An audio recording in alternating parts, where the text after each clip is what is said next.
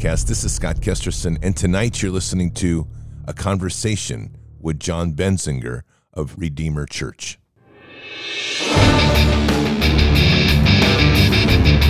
This war is real. Fighting is everything. Even though I walk through the valley of the shadow of death, I will fear no evil. Tempt not the righteous man to draw his sword. Conviction, righteousness, ruthlessness. To understand tolerance, you have to understand the line of intolerance. War is the teacher, soldiers are the students. They become the bards of war. Good evening, Patriots. And tonight is Friday, December 2nd in the year 2022. Tonight we have a great interview with Pastor John Benzinger for Redeemer Bible Church in Gilbert, Arizona. That was one of my stops on the trip I did through the last through the 6 weeks of traveling the country. They've done a great amount of work and building in a church that was quite literally whether it was unknown whether it was even going to continue. And that's to the credit of the great team that's there, John's leadership and the and the glory of Father God. Patriots, before we begin tonight, make sure that you're also getting a good night's sleep. And right now, sleep is one of the most important things we can get. And to do that, you're going to need the best sleep products on the market. And we know where those come from, and those come from My Pillow. MyPillow.com forward slash bards. Take a listen to Mike Lindell. Hello, I'm Mike Lindell, and I'm excited to bring you my biggest bedding sale ever just in time for Christmas. Get my Giza Dream bed sheets for as low as $29.98. A set of pillowcases only $9.98. Rejuvenate your bed with a My Pillow mattress topper for as low as $99.99. We also have blankets in a variety of sizes, colors, and styles. We even have blankets for your pets. Get duvets, quilts, down comforters, body pillows, bolster pillows, and so much more, all at the biggest discounts ever. I know my bedding products are perfect for you, and I'm extending my money back guarantee for Christmas until March 1st, 2023, making them the perfect gifts for your friends, your family, and everyone you know. So go to mypillow.com or call the number on your screen, use your promo code, and you'll get huge discounts on all my pillow bedding products, including my Giza Dream bed sheets, for as low as $29.98. Get all your shopping done now while quantities last and that's mypillow.com forward slash bards, promo code bards. So, Patriots, we know that we've had a lot of things going on in our world. These are things that are literally out of our control, and it's a major war on the, men, the mindset of, the, of humanity. This is called gaslighting. And in gaslighting, what people, what this elite does is they constantly feed information of extreme events that we have no control over, but it forces an overload in our cognitive capabilities. The problem is that we've always had a way through this, but we tend to get wrapped up into the physicality of everything that's going on around us. The center point to all things, as we know, is our relationship with Father God. So tonight we have a great discussion with John Benzinger, and he's going to dig into this war that's being waged by the religion of woke culture. And he does a fantastic job of articulating this and kind of putting things in a proper lens of the challenges that we face and the type of enemy that we're confronting. Safety for our families is always top notch. And like I said last night, you want to make sure and maintain your skills that ensure the safety of your family. And to do that, we also have great tools like iTarget Pro. You know how passionate I am about our Constitution and especially the Second Amendment, but just as passionate about being responsible and protecting my family. I discovered the perfect way to train with your firearm in the comfort of your own home and continue to improve your skills. It's called iTarget Pro, and this system is a game changer for me. All I did was download iTarget's proprietary app, load the laser bullet into my firearm, and start training. The system develops muscle memory, reaction speed, sight alignment, trigger control, and much more. Right now, save 10% plus get free shipping with the offer code BARDS, B A R D S, when you go to itargetpro.com. With the cost of ammo through the roof, this is the perfect solution for you. That's the letter I, targetpro.com, itargetpro.com. The offer code is BARDS, B A R D S. This is something you definitely need. So without further ado, let me introduce to you Pastor John Benzinger. Patriots, I am really honored today. It's been a long time to have John Benzinger on. He is the pastor from Redeemer Bible Church. He was also at Bards Fest, and he has just published an amazing book all about the fight we currently face called Stand Christianity versus Social Justice. John, welcome to the show. How are you? Great. And Scott, it is really, truly an honor to be back on your show. I, I love you dearly. I love the work that you're doing. Thank you so much for having me on. Absolutely. So let's just get caught up a little bit because there a lot has happened over this last year since Bards Fest, and part of that is this new book, Stand. Yeah. So back in uh, November of 2020, I preached a series called Stand Christianity versus Social Justice. I wanted to make it clear that as Christians, this is not something to try to redeem. This is not something to try to synthesize with Christianity. This is something that Christians must stand against. And I was seeing it creep into our church through social media and through relationships with people at churches that were going woke in this area. And once I realized that this wasn't a secondary issue, but that this was actually a different religion disguised as a political movement, I, I, realized I need to protect the flock here at Redeemer from this movement and equip them to be able to share why it is that they're not going to go down this road and actually going to stand against it in there with their families, their friends, their neighbors, their coworkers, other students uh, at their schools. And so it was, it, it became something where I had no idea what was going to happen with that, but that ends up going viral uh, in this area. And so hundreds of people start showing up to Redeemer at this time. So the church um, explodes with growth. And and here we are every week seeing another 100 people showing up for multiple months in a row. So it, it became something of a it took off. And my wife told me at the time uh, you should turn that into a book. And i ignored her on that. And then nine months later an author named owen strachan who wrote a book called christianity and wokeness he texted me and said, if you if you turn stand into a book, I'll get behind it. I was like, oh, okay. My wife's like, what do you do? I told you to do that nine months ago, and you don't listen to me. Listen to him, you know. And so, uh, so yeah, in the very first words of the book, eh, I, am apologizing or I'm, I'm acknowledging my wife is the one who told me nine months prior to Owen Strachan telling me to write the book. So that's my confession, my public confession that I was wrong and she was right. And so, but really the goal was to equip Christians to understand the social justice movement through the lens of the Bible to show them that this is neither social nor justice. It is an oxymoron and it is something that Christians have to stand against. John, you've done some really innovative things at your church and bold. One of those was to bring in, and I'm assuming it's kind of part of this, you brought in one of the people that wrote the doctrine for Marxism. Is that correct?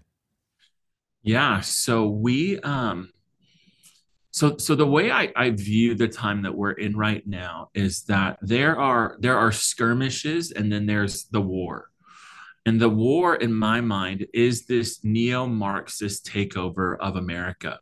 Like I said, it is a it is a theological war disguised as a political war. So, and when something's disguised as political, pastors don't know what to do with that because they're afraid to lose their 501c3 status. They they don't even though no church has ever lost that, but with that new law that passed today, we'll see what happens.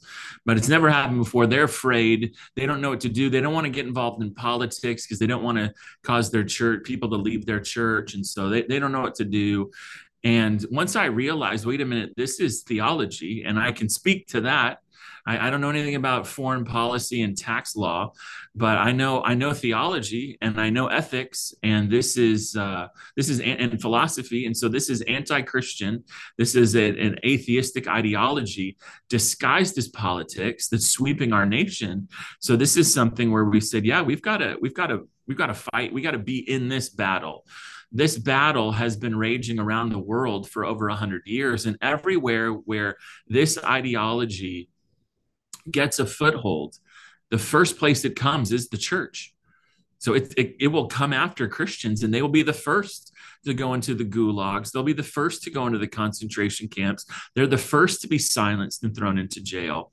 And so for me, I I looked out at the next 40 years of my life and said, if God gives me 40 years, I want to be able to look at my kids and say, I fought against the battle raging in our country, this anti Christian, anti gospel, not political, theological battle that's happening in our world. And so for me, I want to unite with anybody who's against this because we all have to be fi- firing in the same direction. If we're not firing at this, it just takes another step every day to more and more tyranny in our world. So yeah, so I've I brought people in that people would be like, why why is that guy on your stage? Well, he's on my stage because we have a common enemy, even though he's not a Christian, and he's he, he knows his stuff. So we need to be able to fight, and we need all the tools we can to do it as best we can by God's grace. I think that's fantastic, and you know, John, compliments to you because I've I've met a lot of pastors in around the country, and there just are not enough pastors like you that are taking the risk and stepping out and being bold from the pulpit. And it's unfortunate because our nation was really founded from the pulpit. Yes, it was. It absolutely was. The Black Robe Regiment was real, and it is something that. I think the comfort of America and I think the the affluence has made us apathetic and we just think we can that that culture is kind of neutral and as mm-hmm. long as we leave other people alone they'll leave us alone. And that may have been true even 10 years ago 20 years ago 30 years ago but it's not true now. And pastors Christians in general, pastors specifically, have a prophetic call to the culture. You see it all throughout the Old Testament, especially the minor prophets at the end of the Old Testament. You see it in John the Baptist calling out Herod um, and in his sin, you see this that there's a prophetic dimension for the people of God to call their rulers back to biblical back, back to the the principles and the uh, worldview of the bible. And so if pastors are silent if they're afraid if they they don't know what's you know what could happen we could have people protest in front of our church. We could have people throw stuff at our homes. Like yeah that, that's going to silence us if we care so deeply about our our comfort and not think what i mean just baseline what about my kids and my grandkids? What are they going to grow up in? Eh, eh, the, the reason we are where we are as a country is because people were willing to put everything on the line against outrageous odds and say come what may i'm going to do what's right i'm going to do what's moral i'm going to do what's biblical i'm going to honor god and so we need pastors to get back into that fight and lead the people that they're that they're charged with uh, caring for, lead them in these fights for righteousness. See, we make a distinction between the church and what what happens is that it's like, well, you just preach the gospel and don't worry about this other stuff. You know whatever's going to happen is going to happen. You just preach the gospel. And i would say that if i was in like communist russia uh, where where I don't I don't get the freedom to say that kind of stuff. But if I'm if I'm in a country where I'm still allowed to influence the direction of my country through argumentation, through voting, and all of those things, I still live in that country.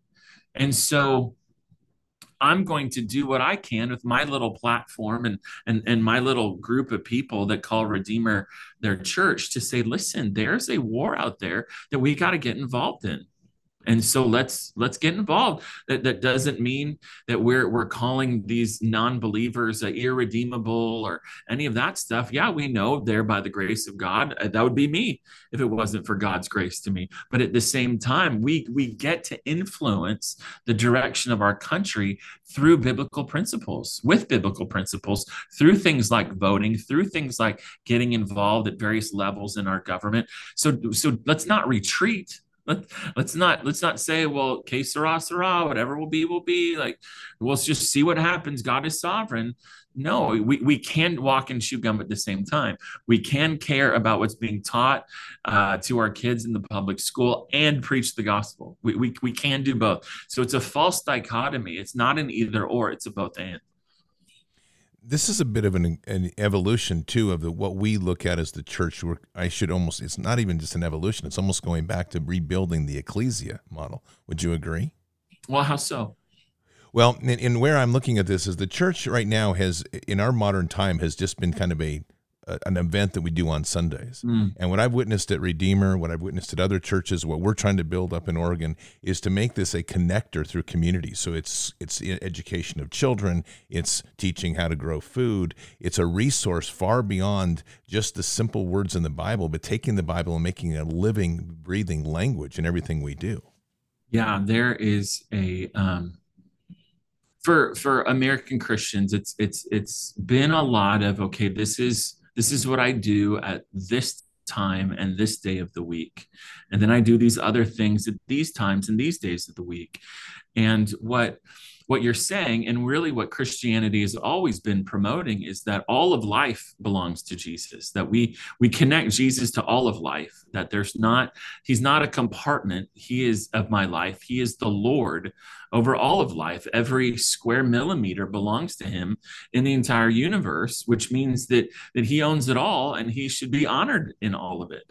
So when i when i think about um, what what you're what, what we're beginning to see is is you're beginning to see an awakening among Christians where they're saying, okay, if if nobody else is going to uh, fight for my school board, making sure to get wokeness and crazy critical theory out of my my school board, well then.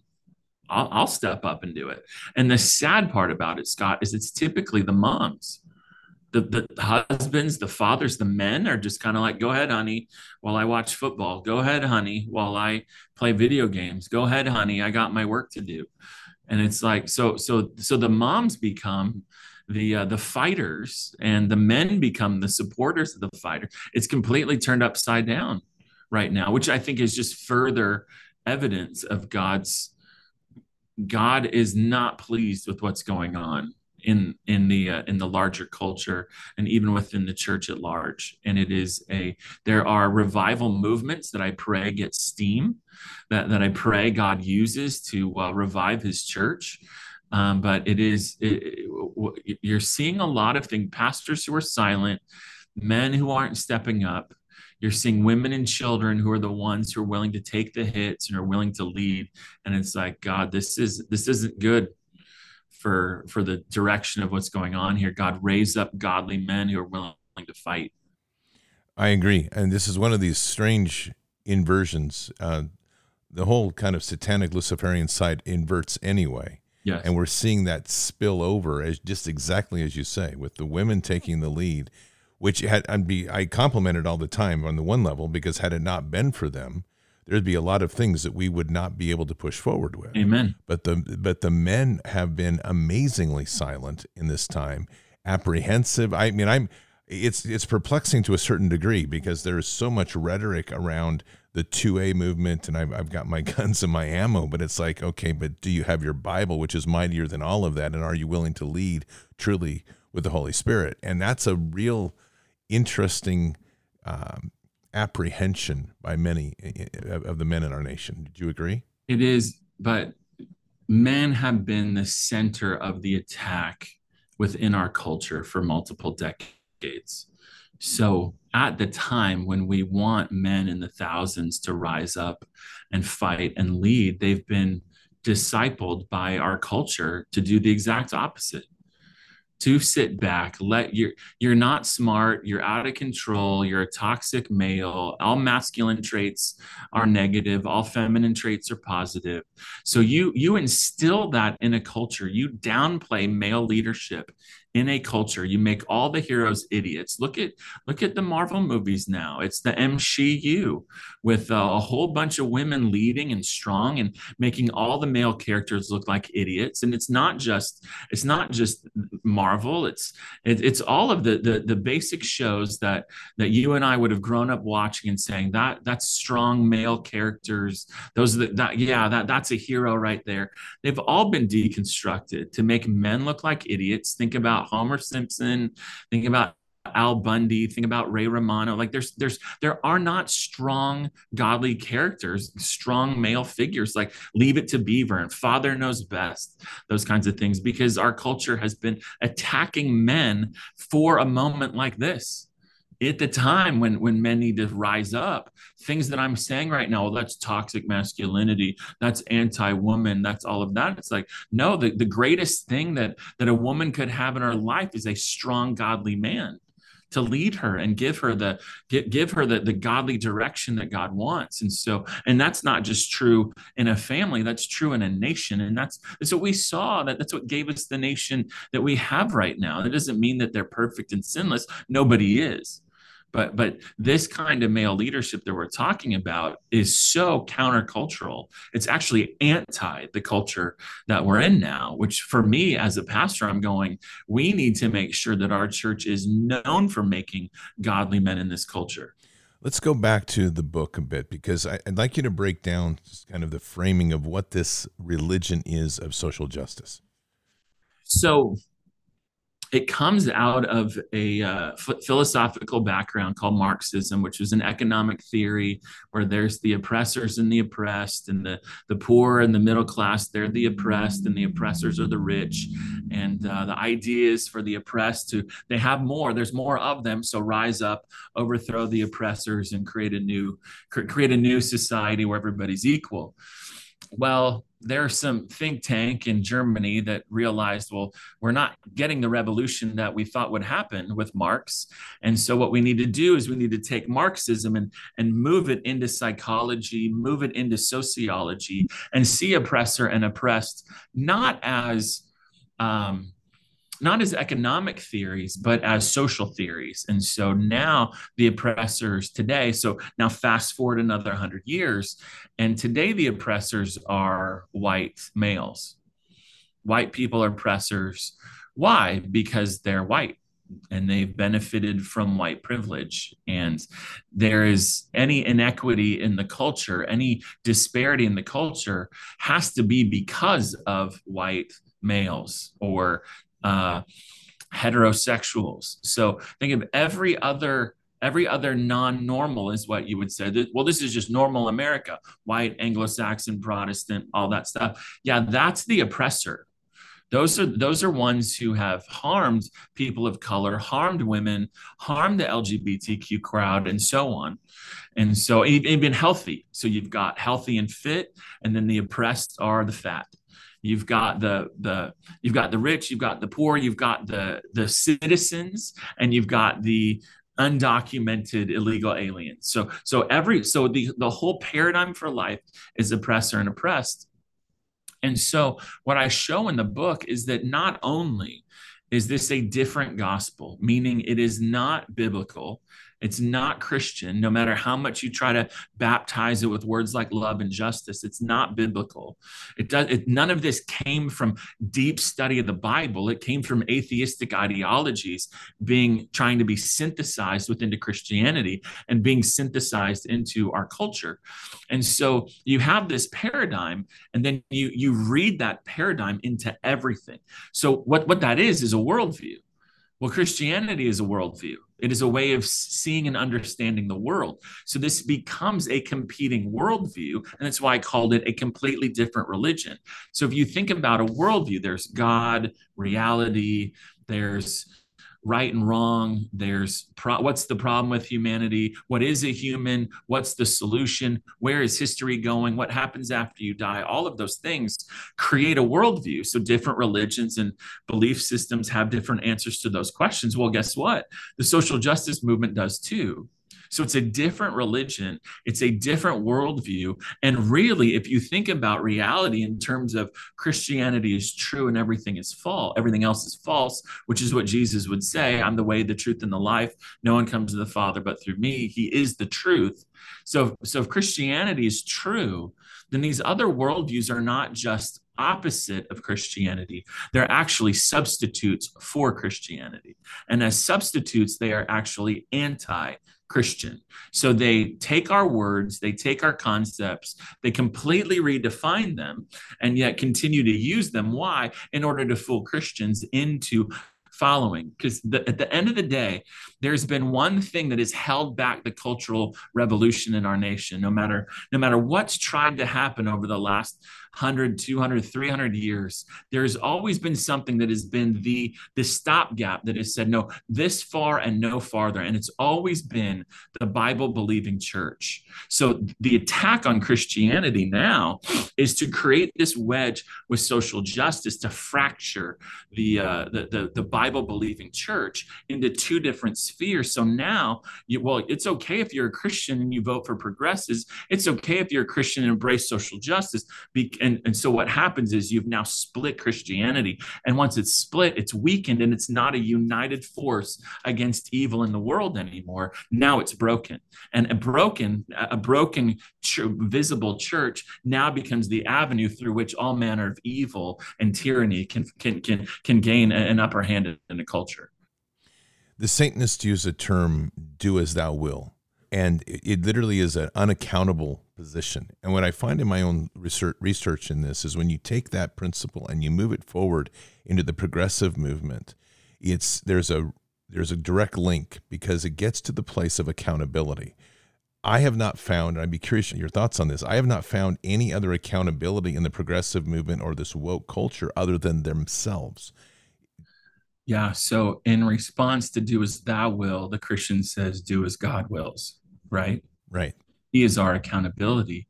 So, what happens in the woke culture is accountability is whatever happens on social media. So, accountability becomes cancel culture.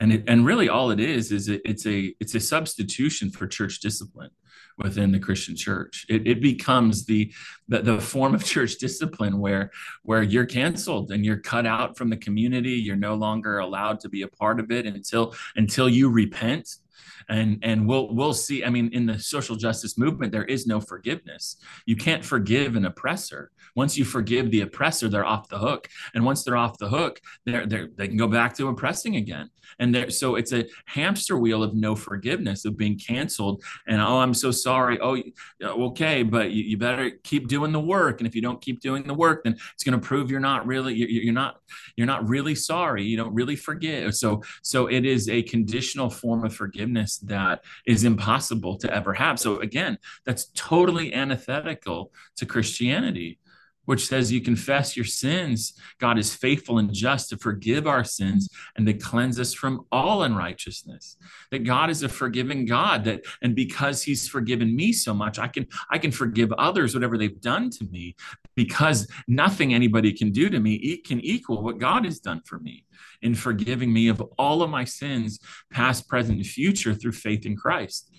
And so the cancel culture, the, the accountability simply becomes whatever social movement decides is no longer okay today.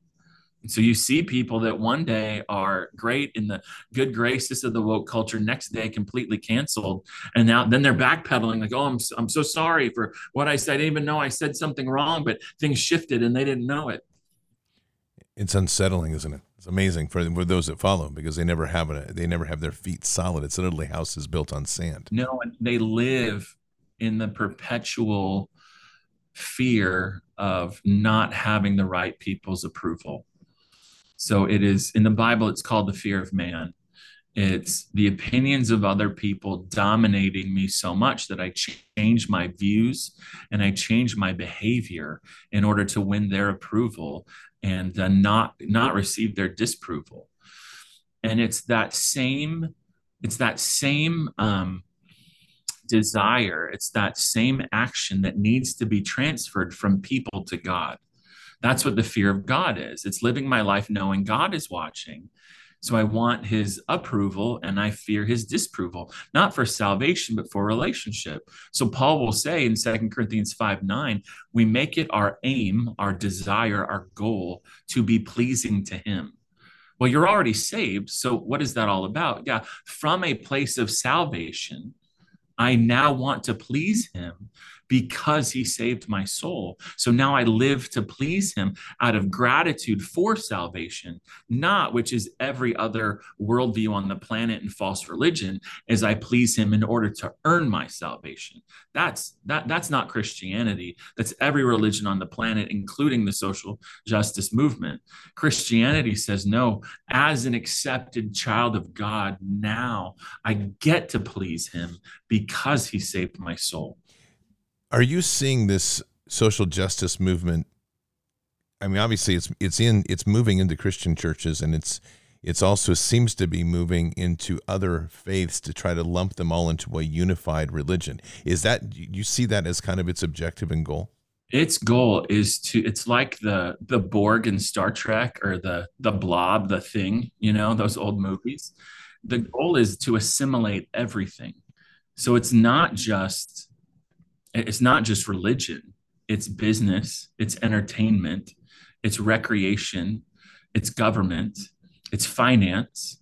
So, so every single one of those has its own expression of the social justice movement. So, so you've got so if you think about the social justice movement's three-headed monster, which is race, gender, and uh, sexual preference and so that that's the push of the current social justice movement. So when you when you understand that you can look into every single area.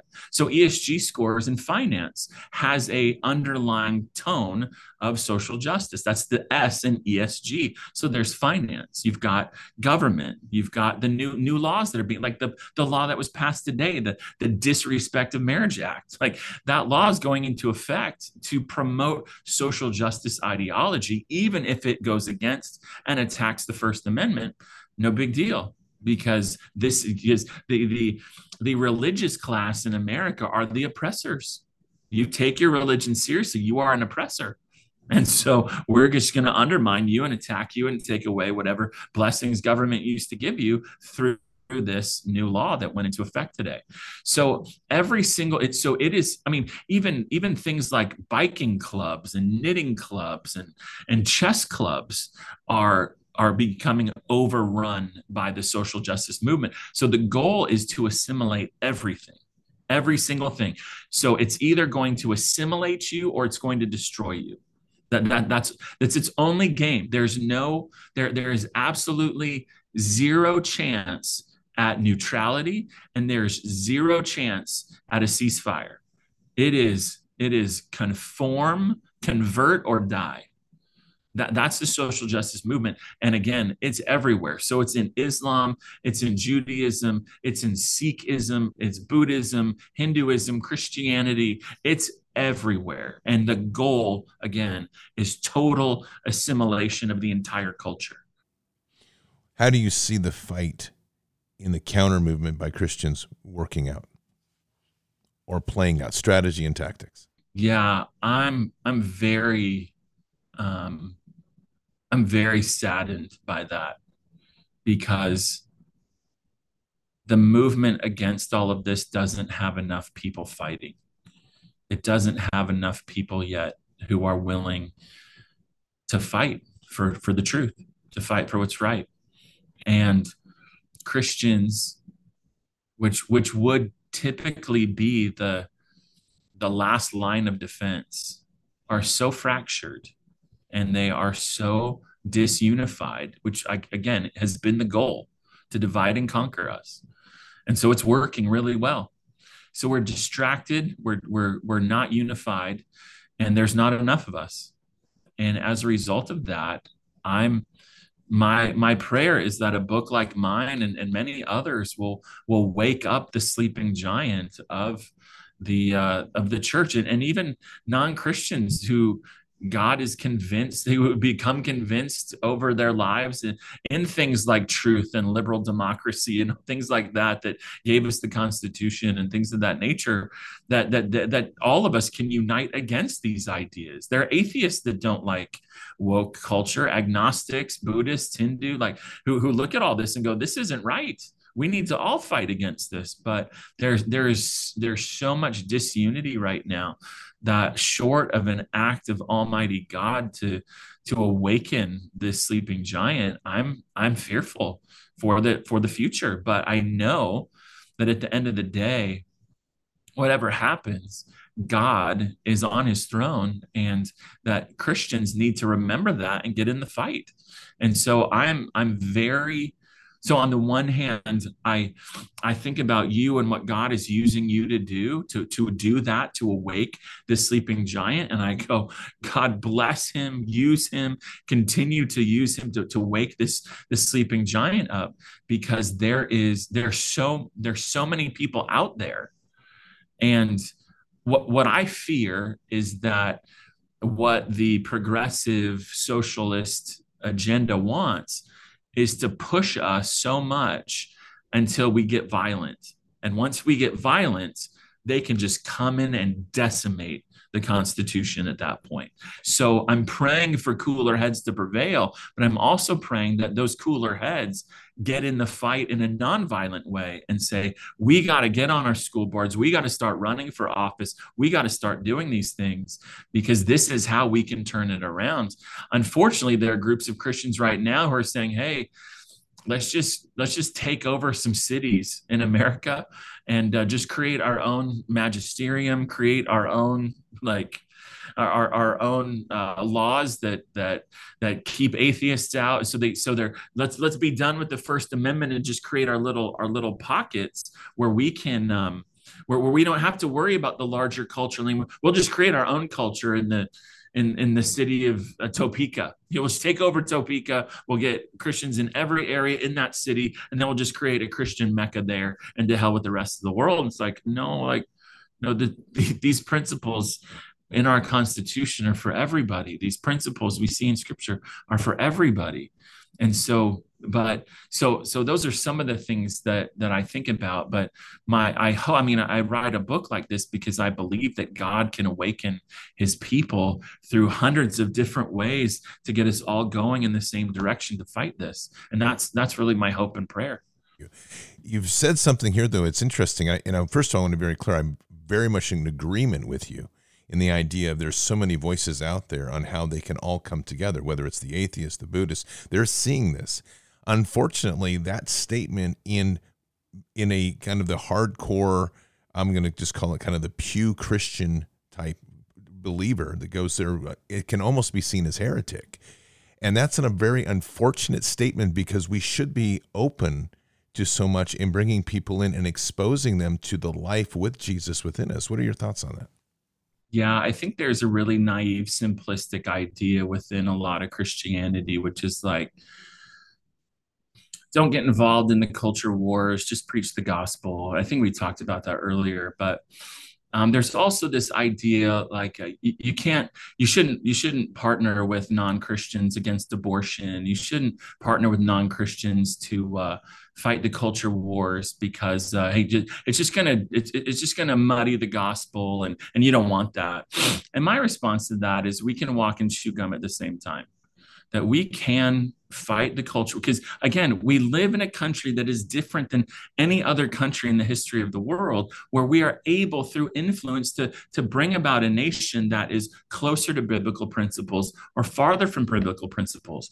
And we don't just sit back and go well you know the, the culture is going to hell in a handbasket so whatever. No we see prophets all over the old testament going that's not what we're supposed to do. We're supposed to call it out. We're supposed to convince and persuade and influence people to go back in the direction of God's word, which according to uh, Romans chapter 2, verses 14 and 15, is the, God's law is written on our hearts. We have right and wrong written on our hearts. And so when we hear God's truth, it resonates with something deep inside of us that causes us to, to move in that direction. And so, and even if it fails, we fail doing the right thing. So we so we work and we I mean John the Baptist would we say he was a failure for calling Herod out even though it cost him his life? We wouldn't. He's a hero. And so here's the thing at, the end of the day, our job is to be faithful, to fight for what's right, and at the same time, reach our friends and family, reach our neighbors who aren't Christians. It's not an either or thing, it's a both and thing. And when men understood that, and fought to give us what we have now, which is America, it led to the greatest missionary expansion in the history of the world. People have been sent out sent out all over this nation, all, all over the world for hundreds of years from this nation. Why? Because we had freedom. of religion. And so fighting for that, fighting for truth, fighting for it's not an either or thing in my mind. It is a both and thing. I fully agree. John, one of the I would just say difficult principles I think is for people struggle with are three words: forgiveness, love, and righteousness. And we deal in this fight, to me, that we have to have a forgiving heart and walk with the love of Jesus, but understand that in, intense flame of righteousness of what is right and wrong. I'd love to hear your thoughts on this. That's a really that's a really good question. So, love is uh, is doing what's best for people, and what's best for people is God's will. And so, loving somebody is not ignoring their sin loving somebody is not um, ignoring God so that people can kind of do what they want with no with no confrontation. And righteousness is simply doing what's right according to God's word. And so when it comes to when it comes to these things, to be people of righteousness in a culture that is quickly moving against righteousness, um, throughout the throughout the bible what what christians do is we stand against it. We stand against it in our personal lives when we're able to yes but but what we have in america is something different where we're able to influence. We're able to influence towards righteousness and that's what we had for for hundreds of years. And so then when it comes to forgiveness forgiveness is it comes from a greek word which means to release and so forgiveness means I'm releasing you from the debt that your your sins caused against me. So in general, so so when you see sin out in the world, unless somebody comes to me and says, "Please forgive me," my my, my job with them is to, is to seek them to to repent of their sins and trust in Christ and walk in righteousness. That that's the goal. And so I, don't know if I'm answering your question in the way that you're you're thinking, but forgiveness is not like this corporate thing. Like, okay, let's get all the Christians together and forgive the world for its unrighteousness. Like, that's not our job. Our job is to forgive personal offenses against us. Yes, because God has forgiven us all of our sins, past, present, and future. So of course I'm supposed to forgive somebody's sins against me because no one's ever sinned against me as much as I've sinned against God but yet at the same time love is what's best for a person and what's best for a person is not defined by what they think is best for them or even what i think is best for them. It's what god thinks is best for them. No i think that's great. And there is no set answer. I've just been dealing with this topic for about three weeks and it's a difficult one. It's a difficult one especially in the in the face of all of the challenges and all of quite quite frankly some of the horrific things that we're coming to understand in our culture forgiveness is a very difficult part for all of us to deal with because at a certain point, I mean, I, I kind of hold to the view that we have to have a forgiving heart for what's on our heart so that we can open that heart up to hear God more, more clearly in, in our lives. Because we create those barriers when we start muddling our heart with anger and vengeance and fear and all of these other emotions that don't that don't connect us deeply with the Father that was kind of the nature of it. Yeah, absolutely. That vengeance, God says, vengeance is mine, I will repay. That's the end of Romans 12. That our job is to pour hot coals on the heads of our enemies, which is to is the conviction that we love them and we're gracious to them, even when they're hating us. That that that that why? Because that's what God did to us when we were hating him and working against him, how is it that God treated us? He showed us grace and mercy by giving us every good thing we've ever had. And then on top of that, for those who are saved, giving us his son, who then saved our souls. And so, how am I, with all of that kindness shown to me, how do I not show that kindness, forgiveness, mercy, compassion to others? I, I it would it would all you, you look at first john and he would say if you don't then you need to check yourself to see whether you're actually saved if you're not if you're not doing that. And so at the same time that we get we get fired up about the things in the culture. And again we have the ability to influence that culture. So let's let's do that. And there's nothing wrong with having righteous indignation towards evil we're supposed to. If we don't, there's something wrong with us internally. If we call evil good and good evil, if we don't get angry at evil, there's something wrong with us. But at the same time, we're forgiving towards those who sin against us because God has been forgiving towards us. I see one of the most precious gifts that we're given is children, and I say that both as parents and then also collectively as a as a as a whole, as a nation, as a community. And we are seeing, I'm going to point to something that's come out very recently, which you and I talked about briefly before the show, which was Balenciaga, which is this horrific ad campaign that has been using children. And just as the more we dig into this, it's just the sickness that goes with this. There is an obligation, I think, that we have as followers of Christ to be bold and to speak out on this and not to be complacent or silent. Because I think in that doing so, we've our silence is actually a vote and even a, a direction towards sin. I'd love to hear your thoughts on that. Yeah, we're we're getting to a place in our culture where all we would do is speak out against things. And so you're right. There are there there is a hierarchy of evil. Some things are not as evil as others. And this is when, when you start to sexualize and um, and really sexually abuse children and encourage that that is uh, that's that's something where there, has got to be some kind of uh, some kind of reaction from from from people that know and love God or even just moral people in general. And so totally totally agree with that. It's it's an interesting thing to see that a culture get angry at people who point out pedophilia that's where the anger is directed not towards those who are promoting pedophilia anger is not directed there anymore. And it's interesting you think about what you know there people are angry that you would oppose drag queen story hour but you you don't wonder why drag queens would want kids there in the first place. What what's going on here? You know so so again things are we're in the fog of war where evil is good and good is evil and up is down and down is up. And that's where having the anchor of God's word, having the clarity of God's word during this time is so incredibly critical. Being at a church that's going to teach you the Bible, that is going to show you what I'm saying is coming from this text, and what I'm saying is coming from this next text, so that you see, okay, my mind is being shaped conformed into what God wants me to know and do from his word so that when I go out into the fog of war, I have what the Bible calls discernment, so that I have a grid where I'm able to filter what I'm seeing and hearing, going, this is right, this is wrong, this is true, this is false. And without that, God's people right now are just get caught up and drift with the culture. So when it comes to something like this, it, it would it, it would be wonderful if God's people all rose up against it. But it, we're, we're also at a time when every every almost every day has a new thing for Christians to be outraged about. It, it is it is truly a remarkably sick time in American history.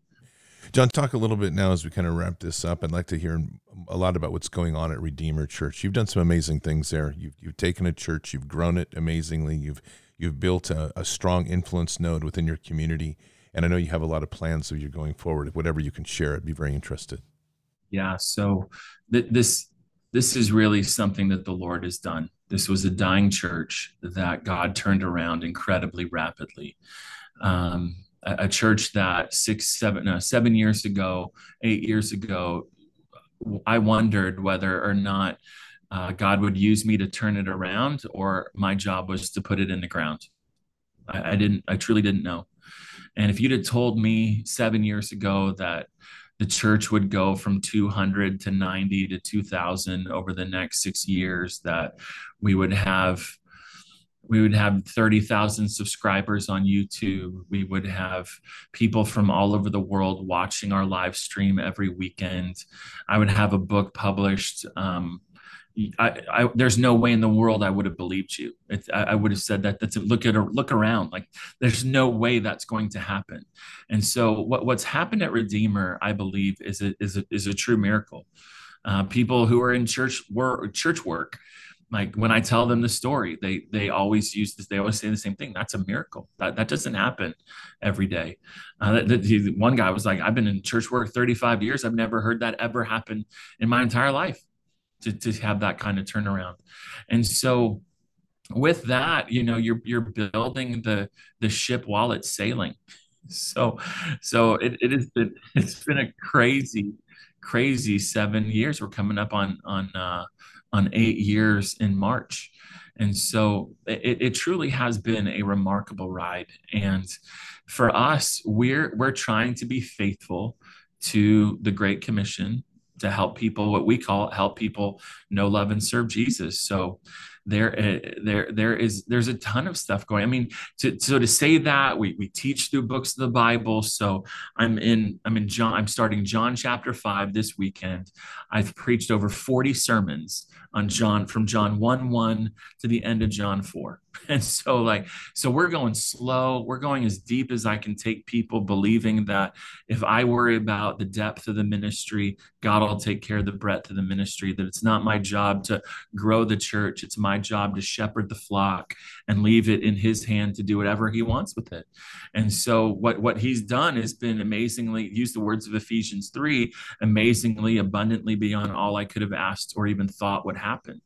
And so for us, I mean, yeah, our, our goals for for what we hope God does through this church are or to, to have a school and to have a, a place to send pastors and then send them out to plant churches and send missionaries and do all of this stuff in order to to, to reach the lost who are out there who need Christ. And so helping people know, love, and serve Jesus, that's really the heartbeat of Redeemer Bible Church and something I hope God continues to to work and bless for for decades to come.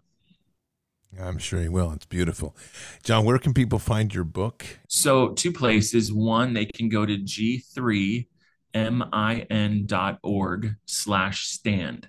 So G3 Publishing is the G3 Press is the name of the group that published the book. So G3, the letter G, 3 min.org slash stand or they can go to amazon amazon you can buy the hard the the soft cover for more than you could buy it from G3 but you can also you if you're an electronic book person you can get the ebook there. And so uh, so for me I'm I'm more of an ebook person so I would get it at Amazon get the Kindle version.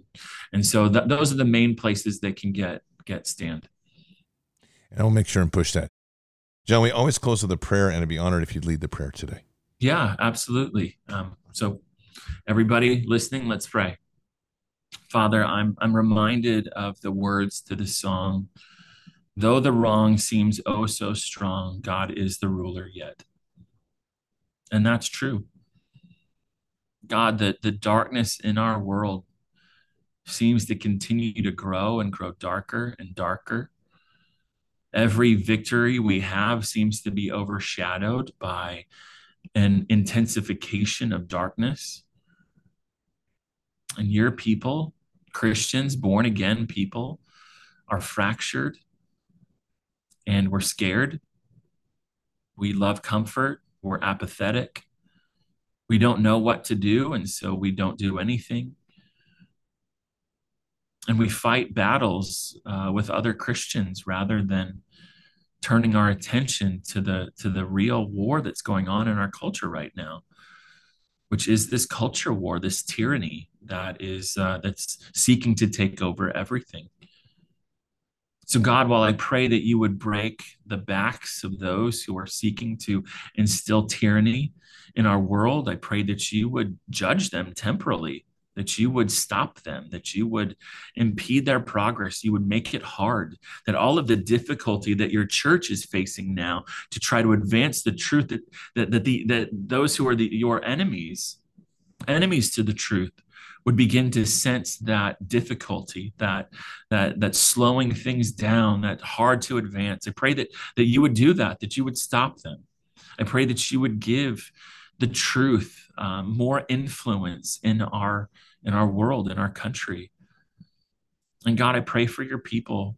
I pray that we would be people who can walk and chew gum at the same time, who can fight for what's right and do what's right and fight for righteousness in our world, fight for the, the law as, uh, as codified in our Constitution and elsewhere. And yet at the same time, people who love their enemies, people who, who love lost people, who want to see them saved, who don't see the mission field as our enemies, but see them as they're your enemies for sure if they've rejected Christ.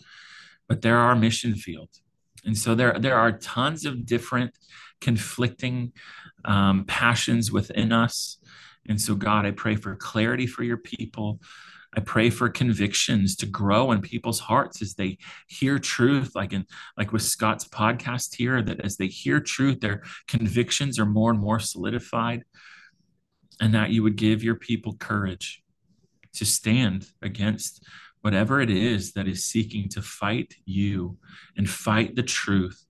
I pray that for clarity and conviction and courage for your people so that we can we can look and see what you have done through our lives and in our lives for the glory of your name. Amen.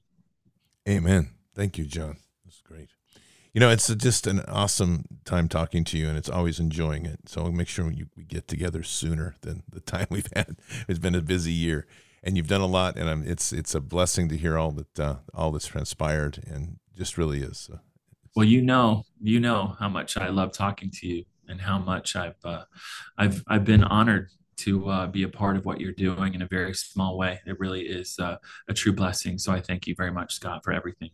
Well, thank you, John. It's really a blessing all the way around. I'm looking forward to coming back down and seeing you at the church too, which we'll make sure and do. That would be fantastic. We'd love that. Absolutely.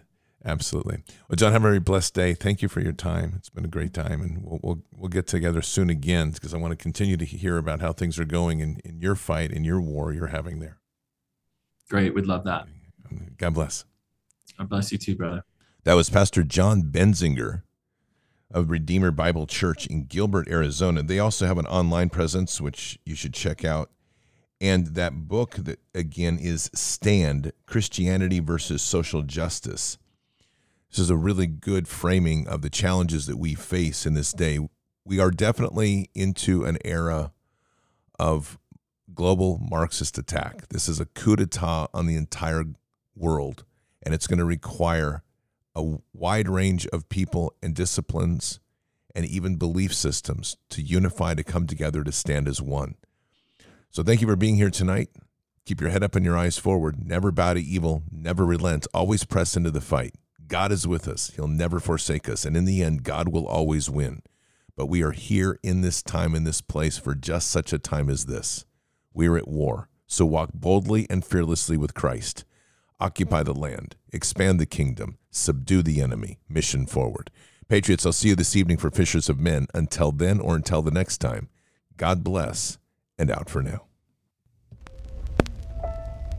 We shall pay any price, bear any burden, meet any hardship, support any friend, oppose any foe to assure the survival and the success of liberty. Every thoughtful citizen who despairs of war and wishes to bring peace should begin by looking inward, by examining his own attitude towards the possibilities of peace. Too many of us think it is impossible. Too many think it is unreal. But that is a dangerous defeatist belief. It leads to the conclusion that war is inevitable, that mankind is doomed, that we are gripped by forces we cannot control. We need not accept that view. Our problems are man made, therefore, they can be solved by man, and man can be as big as he wants. No problem of human destiny is beyond human beings. Man's reason and spirit have often solved the seemingly unsolvable, and we believe they can do it again. Surely the opening vistas of space promise high costs and hardships, as well as high reward. So it is not surprising that some would have us stay where we are a little longer, to rest, to wait. But this city of Houston, this state of Texas, this country of the United States was not built by those who waited and rested and wished to look behind them. This country was conquered by those who move forward, and so will space. We choose to go to the moon in this decade and do the other thing, not because they are easy, but because they are hard. Because that challenge is one that we're willing to accept. The energy, the faith, the devotion which we bring to this endeavor will light our country and all who serve it. And so, my fellow Americans, ask not what your country can do for you, ask what you can do for your country.